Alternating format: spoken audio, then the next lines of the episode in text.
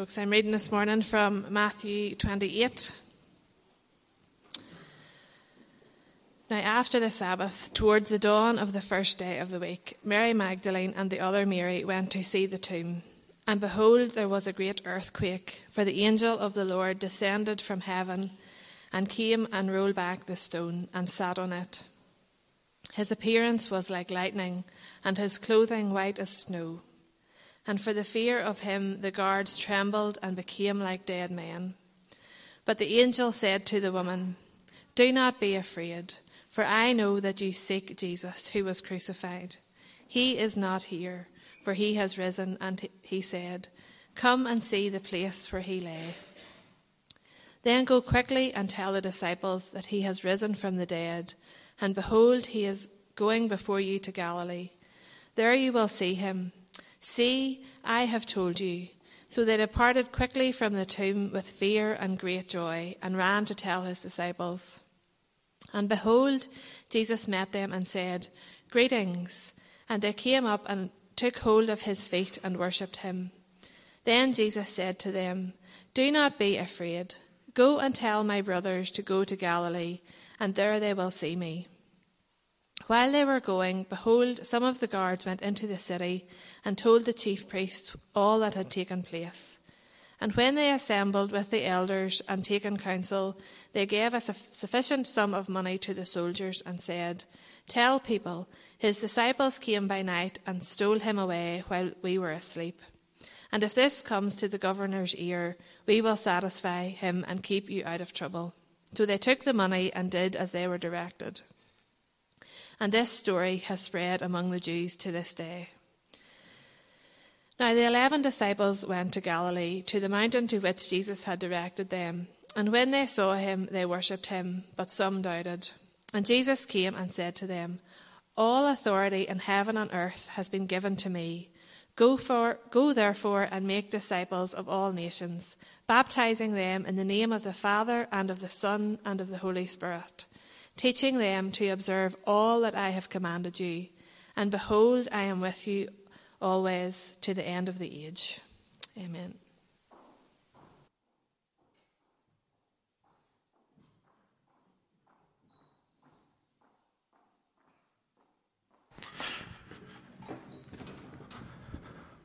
Thanks, Emily.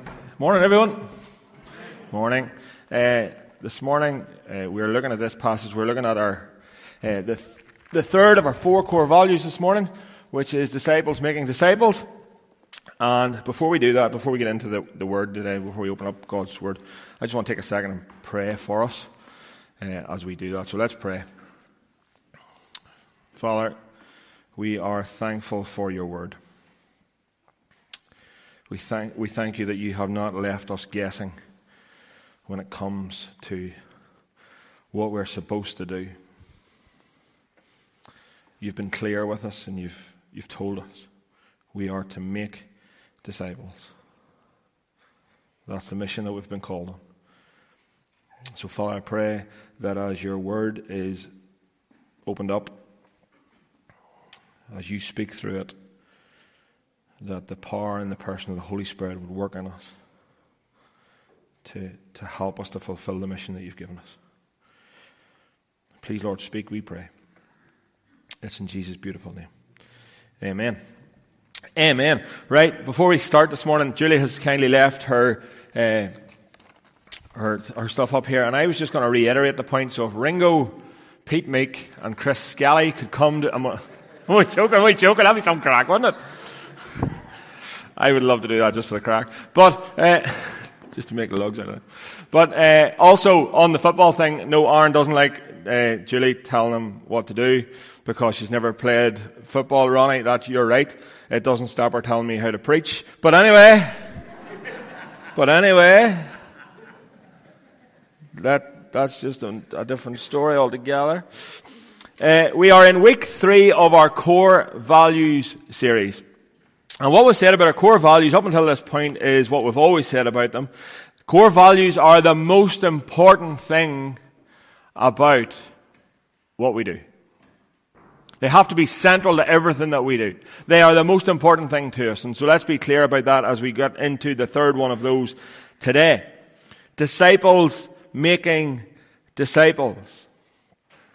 When you hear that, when you hear that phrase, disciples making disciples, I often wonder what comes into your mind. There are questions, there are bound to be questions arise in your mind what that means. And so, I don't apologize today for, for going back to basics, as it were. Because that's where we need to be. We need to get a grasp and we need to have an understanding of what it means to be a disciple. That, that's one of the questions that arise. What is a disciple? We need to know what a disciple is.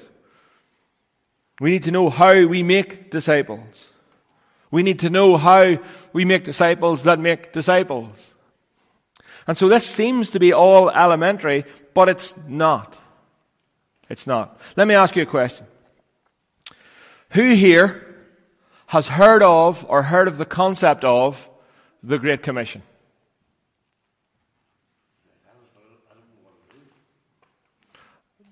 Now, either you're, some of you are doing what you normally do and don't put up your hand because you're embarrassed, or we are closer to some statistics that I have here than, we, than I would have thought. I have to thank my, my new research assistant, Gail Graham, uh, who texted me yesterday as I had my sermon already prepared on Thursday and gave me some new information yesterday. That was helpful, Gail, thank you. Uh, no, it was, it actually was. And so, there's been some research carried out in the States, and I know it's an American I think it's from the Barna Group, who are a group who poll evangelicals to see what, what they know and what they don't know and what they feel and what they don't feel. And, and the Barna Group are very good at doing this. But I have some statistics here about the Great Commission amongst the evangelical church in America. And going from what I just saw, they might not be far away. Let me give you them. They're scary. 51% of churchgoers in America have never heard or heard of the concept of the Great Commission. 51%. Two out of ten Christians, two out of ten Christians are actively seeking ways to share their faith with a non Christian. Two out of ten. That means eight out of every ten are not. And possibly the most staggering, the most concerning one of all is this 47% of millennials, that is, people born between the year 1981 and 1986, that's, I just fall outside that, but close enough. 47% of millennial Christians believe it is morally wrong to share your faith. That's what the Barna poll found.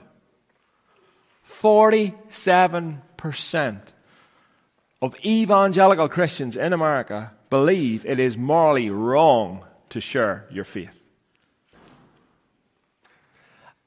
And then we come to the Great Commission. The Great Commission is the passage that has just been read for us by Emily. Let me read it again so we know exactly what it is. And so you cannot go away, at least, at least this group of people in front of me today cannot go away and say that they've never heard the Great Commission or don't know what the concept of the Great Commission is. Just let me read it to us again. Now the eleven disciples went to Galilee on the mountain which Jesus had directed them. And then, and, and when they saw him, they worshipped him, but some doubted. And Jesus came and said to them, Now, this is the Great Commission. These are the final words of Jesus sending the disciples into the world. This is the commission. All authority in heaven and on earth has been given to me. Go, therefore, and make disciples of all nations, baptizing them in the name of the Father and of the Son and of the Holy Spirit, teaching them to observe all that I have commanded you. And behold, I am with you always to the end of the age. That is the Great Commission. That is the mission that every single disciple has been given. Go into the world and what? Make more disciples. That's it. But obviously, there's some confusion around this. Obviously, going from that poll, that Barna poll, that Barna study, we can see that there is some confusion about what it means. And so that's why in our core values, we don't want there to be any confusion about the mission that we have been placed on. Make disciples.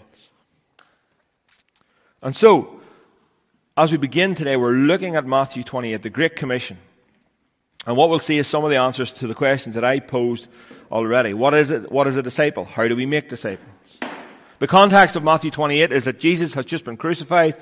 He died. He has, he has, he's been resurrected powerfully.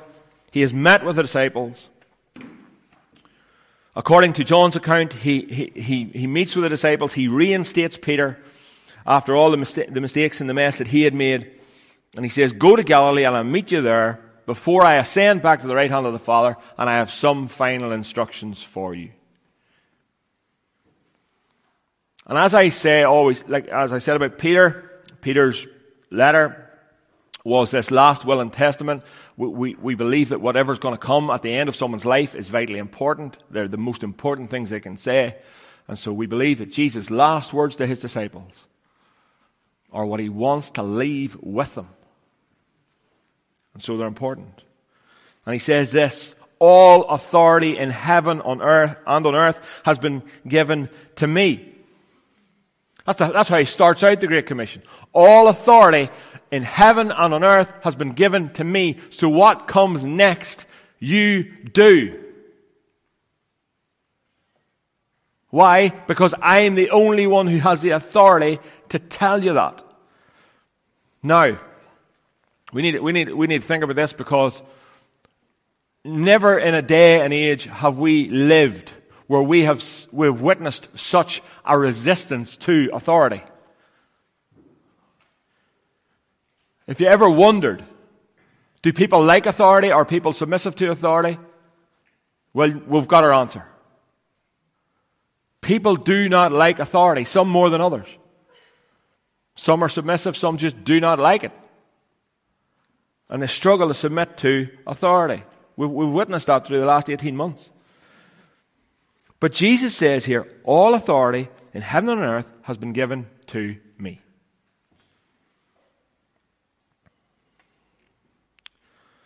That statement alone makes all the difference to what comes next.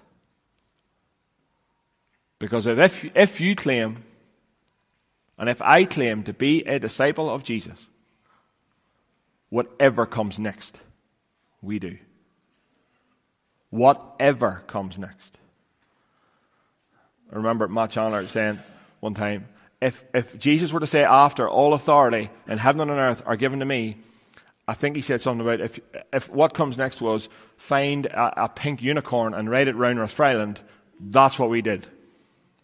He didn't say that because he, he doesn't know Rathfriland. He doesn't. He doesn't. He's not familiar with the territory. But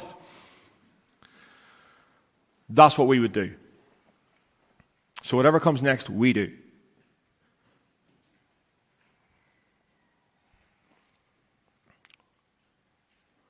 So Jesus starts this vital, vitally important command, saying He has all the authority. So whatever comes next, we do. And then He says, Go. Go. This command that Jesus gives, this Great Commission, starts with a go. I talked last week, I've, I've, sort of got into watching stuff around the Navy SEALs again and, and stuff like that, but, but once the Navy SEALs get that command, once they've been given a mission, the, the, the mission has been outlined and, and they're instructed what to do, once they, get the, the, once they get that go, they go. There's no messing. There's no second guessing. There's no what if, what if this, what if that's all been done. The go is the go and they go. The go here, sorry for the very elementary English lesson again, but the go is, is a verb. It's a doing word. It literally means to move from one place to another. It is active, not passive. There is intentionality. It is a go. Now, I say this every time I preach this passage, every time I preach this core value this is what I want us to, this is what I don't want us to hear and what I do want us to hear. Sometimes when we hear the Great Commission, when we hear the go, into all the world and, and make disciples, what we think is we have to move to Timbuktu.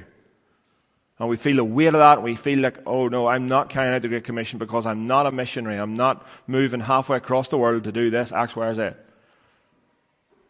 That is not what Jesus meant. But he didn't mean less than that. The call is very specific on certain people's lives. And so if you hear the Great Commission to go into all the world and, and make disciples and you feel the go to go to Timbuktu, then you must go to Timbuktu. But for the most of us, that'll not be the case. For the most of us, the, the go, the passive movement, the, the going into all the world to make disciples will be in our homes or with our neighbours or with our work colleagues or with those in the community. That's where the go will be. But nevertheless, it doesn't make it any less intentional. It's active, it's not passive. Disciples will not be made passively. They just won't.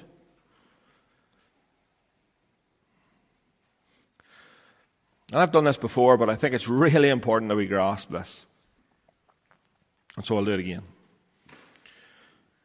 Think about who Jesus is speaking to when he says, Go into all the world. Who's he speaking to? First century Jews. Go into all the world. That's an overwhelming statement for Jesus to make. They had no idea where this would take them. But did they follow through? Yes. Did they carry out the mission? Yes. And I've given you a list, if you've been with us for some time and you've heard core values before, I've given you a list before of where the disciples who Jesus directly spoke to in this instance ended up. They ended up all over the place.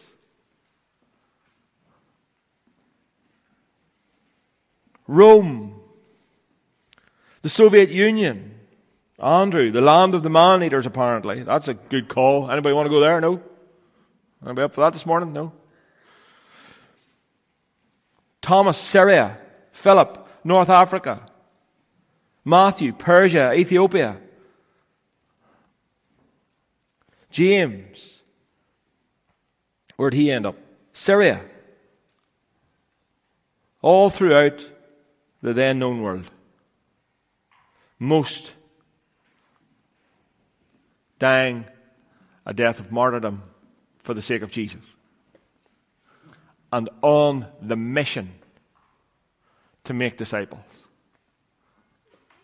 On the mission to make disciples. Now, I'll just say this. And I, am not, I, I, please don't hear me when I say but this just makes me wince a little when I see that and how seriously the first century disciples took the Great Commission. Folks, the Great Commission, if you're in here this morning and you're a follower of Christ, let me just say this really, really clearly. With all the love that I can muster, the Great Commission, the mission that we're on, is not optional. It is not optional. So the intention, so the, the goal must be intentional. There must be movement. And it's like this is the job description for every single follower of Christ. Once we've committed ourselves to Jesus, we are committing ourselves to making disciples. And so the most important question that we can ask at this point is very simple. What is a disciple? What is a disciple? And again, I'm sorry if this seems too elementary, but it's really, really important. The standard definition, English definition of a disciple is this someone who adheres to the teachings of another, a follower, a learner. It refers to someone who takes up the ways of someone else. Applied to Jesus, it means this a disciple is someone who learns from Jesus to live like Jesus. Learn from Jesus, to live like Jesus, and then I'm going to add one step further to repeat that process. To teach others to learn from Jesus, to live like Jesus. How? So if that's the what, a disciple is someone who learns from Jesus to live like Jesus, to teach others to learn from Jesus and live like Jesus. How? How, how do we learn from Jesus? And the answer, again, I'm sorry, is really, really simple. It's not overly complicated. It is this it is the Word of God that has been so graciously given to us by Him for this very purpose for us to learn from Jesus, to live like Jesus, to teach others to learn from Jesus and live like Jesus. It is word. It is the word. Discipleship must be word centered, not personal preference centered, not anything else, not opinion centered. It must be word centered. And so, if that's the case, if it is word centered, what do we see in the word that helps us to learn from Jesus? I'm going to give us two things, two really practical things this morning that we see in Scripture, that we learn from Jesus, that we, can, we should, as disciples, apply in our own lives to live like Jesus. Two really simple things. And the first one is this, and we see this clearly throughout Scripture. And this is critical in the life of a disciple. Critical. Because we learn it from Jesus. Jesus both taught this and displayed it, and it was this. Spending, this is not rocket science, no, no drum roll, spending time with Jesus.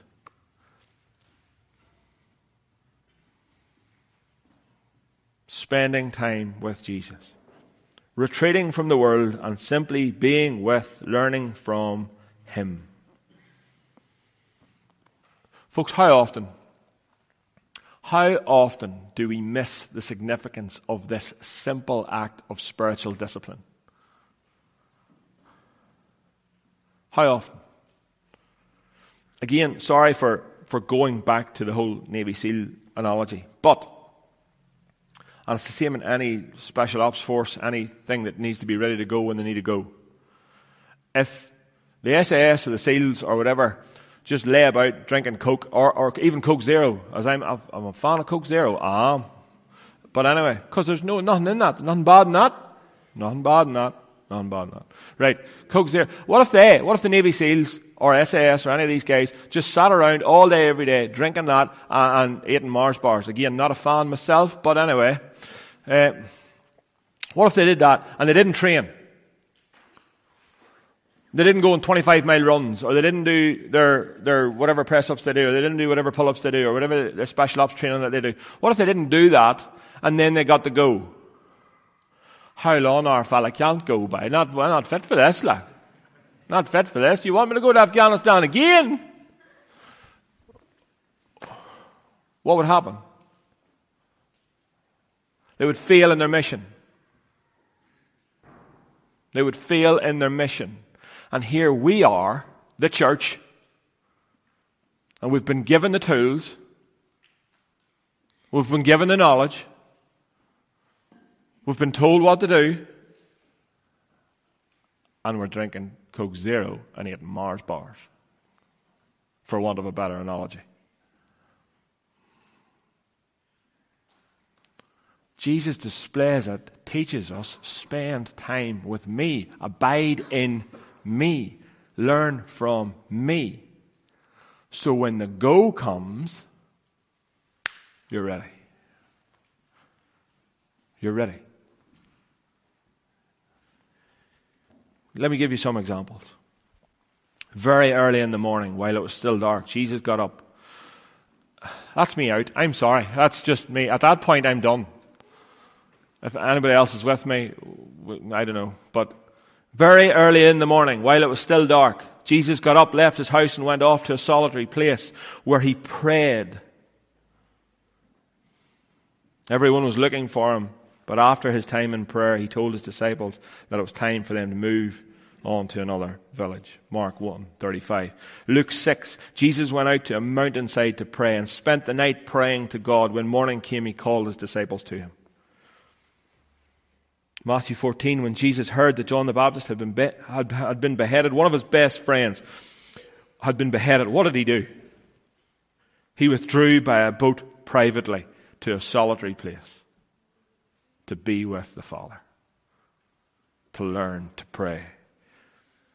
Mark 2, Mark 9. Jesus took Peter, James, and John with him up to a high mountain where they were all alone. There he was transfigured before them. Again, solitary, alone. That's just four examples, and I could give you 10 to 15. Just like that. Of Jesus withdrawing, being on his own, learning from the Father, praying to the Father, and then re engaging re engaging. You may argue, but it seems from the weight of the Gospels that this was essential to Jesus. And if it's essential to Jesus, how much more must it be essential for us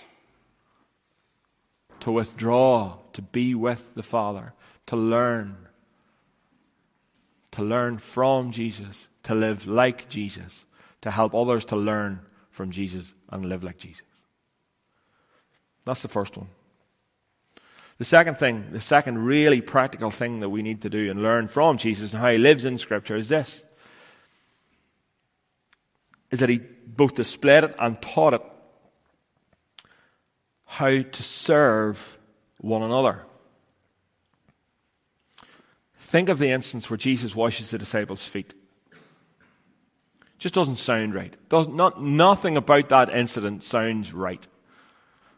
Jesus, creator of the universe, sustainer of the universe, the one who has breathed breath into every single one of the disciples to whose feet he was just about to wash, takes the towel off, gets down on his knees, and washes their feet. It doesn't sound right. And Peter knew it didn't sound right. This is what he said. This is what Jesus said to Peter. If I do not wash you, I have no share, you have no share with me. But Jesus is a servant. He came not to earth not, not to be served, but to serve. He sets us this example. In one sense, this servanthood, this posture of servanthood should characterize the life of a disciple on all fronts.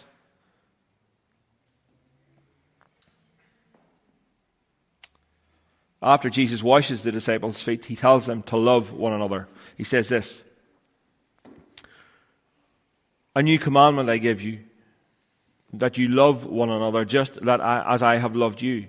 You also are to love one another. So there's two really practical things that we learn from the Word of God how Jesus lived and how Jesus served. One, he spent time alone with the Father. Two, he served his fellow disciple. You call yourself a disciple. If I call myself a disciple, let me just ask you are those two things that characterize your life? Are those two things that characterize your life? Does being alone with Jesus characterize your life? And, and here's the thing about being alone with Jesus you can bluff that one.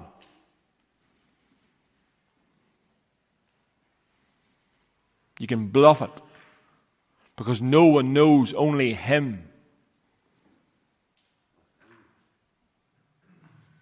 But you can't bluff the second one. You can't serving one another, loving one another. You can't bluff that. You can't bluff that. So, those two things that characterize your life? Again, you can bluff the first, you can't bluff the second. Again, not to over, no, overuse this analogy, but I'm sure I could get away with being a Navy SEAL for all of about the first 10 minutes. 10 minutes. I think I could do 10 minutes. Genuinely do. Could we ever, how, how, how on earth is there a way that you could try that? I'd love that. Just 10 minutes. I think I could do 10 minutes. Until they would say, come on for a run. I'm out, lads, I'm out. hurt my leg. No, you couldn't bluff it. So it is with being a disciple. You can't bluff it if you're genuine. So, the command is to go what? To make disciples. And the, this command is for every disciple. Every disciple. So, where does our motivation come from for this? Because no matter what we do in life, no matter what we do in the Christian life, we, there must be a motivation behind what we do. That's why it has to be real. That's, that's what gives it its realness, its purpose. There has to be motivation. And the motivation for disciple making is twofold love for our Father and love for our neighbor. Love for our Father and love for our neighbor. Again, we're reminded of what Paul said last week. The love of Christ controls us. Why do we make disciples? Because the love of Christ controls us. We love Jesus and we love our neighbor. Therefore, we go and we make disciples.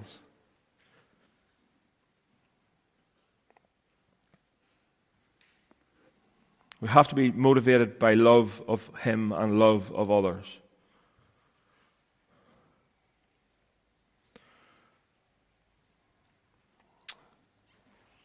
I want to keep this as brief as possible today.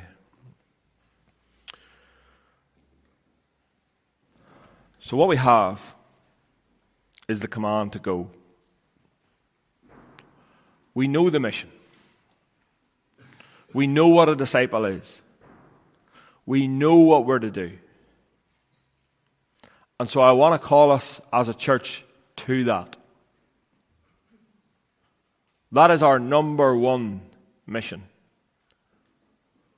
There are lots of other good things we can do. There are lots of other honourable things that we can do. But our number one mission as Cornerstone Church is this make disciples. Make disciples. Leonce Crump said this. Leonce uh, is a pastor in Atlanta, part of the Acts 29 network. He said this. Is it wrong to have great small groups? No. This is an intimate environment that can be leveraged for ministry in varying and dynamic ways. Is it wrong to have to, to host incredible services? No. Your gathering, like it or not, is your front door. It should be hospitable. It should be engaging. It should be meaningful. It should be moving. It should be growing if it's healthy. There's nothing wrong with having huge Sunday gatherings if they are done well. Nothing wrong with it. None of these things are wrong. Actually, these and many other things we do are both good and necessary. But are they the priority? No. No. Our first priority is following Jesus' command he gave to the first people who followed him.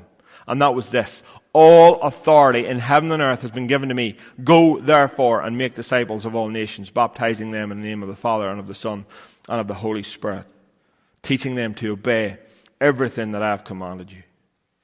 Remember, I am with you always to the end of the age. Folks, this is the command. This is the call. This is the priority of the people of Jesus. That's the mission. Making disciples who make disciples, and everything we do must be geared towards that mission. Now, I need to ask a couple of questions this morning as we finish.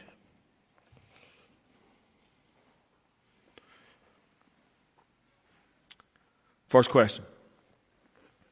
If you're a follower of Jesus in this room this morning, and you're not just a visitor, love you. If you're a visitor, we'd love to have you here. But if you've been here for a while, if you call Cornerstone your home, Here's the question Are you committed to that mission here in Cornerstone Church?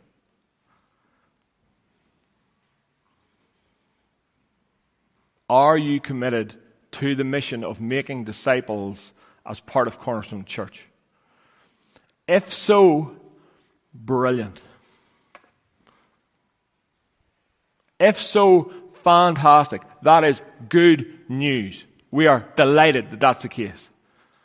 Am I committed to the, to the, to the mission of making disciples here in Cornerstone Church? That's a question that I must answer for myself.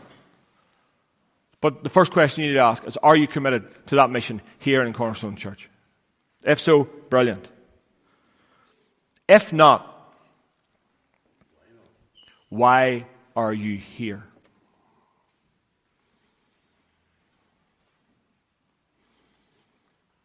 I'm not talking, as I say, I'm not talking to visitors. If you've not been here for a while, if you've not been here for a while, I'm talking to people who are calling Cornerstone their home if you're not committed to the mission of making disciples in Cornerstone Church, why are you here?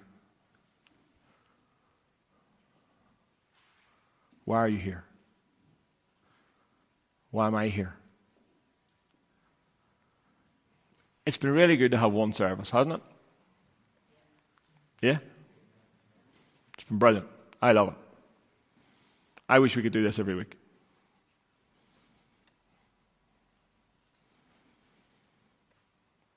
Maybe we need to get smaller.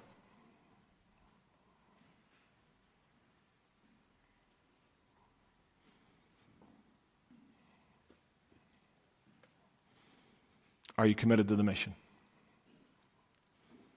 Are you helping the mission? Are you forwarding the mission? If I'm not, I'm, t- I'm literally talking to me. If I'm not, it's either time for me to get off or get on board. And I'm talking to me. That is directly speaking to me. I'm doing a bit of a thing here it's just me.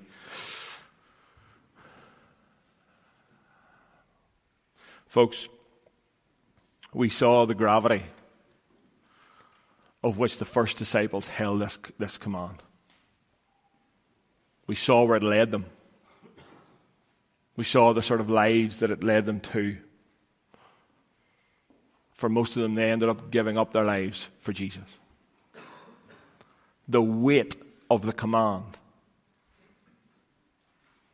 and how seriously they took it is astonishing to me. And I know I don't take it anywhere near as seriously as they did, to my shame.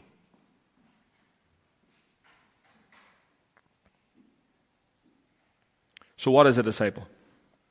A disciple is someone who learns from Jesus to live like Jesus, to help people learn from Jesus to live like Jesus. Where do we do that? We, on our website thing that you go on to, I, I don't know when the last time I was on the website, sorry, confession time. But uh, that thing that we have there, it says we do it in four places. But let me sum up those four places. Everywhere. There is not one place that we should go into or part of our lives where we segregate off the, the disciple making mission. So if that is if that is standing at the sideline of a football game, that's where we make disciples. If that is in the workplace, that's where we make disciples. If it's on, uh, if it's on any other sporting place, that's where you make disciples. If it's in the milestone, that's where you make disciples. If there should be no area of our lives where disciple making is restricted from. Let me give you the quote from Abraham Kuyper, that, Abraham Kuyper that you will all know. And this will back up why every single area of our life is within the scope of disciple making. He says this There is not a square inch in the whole domain of our human existence, of which Christ, who is sovereign over all, does not cry, Mine.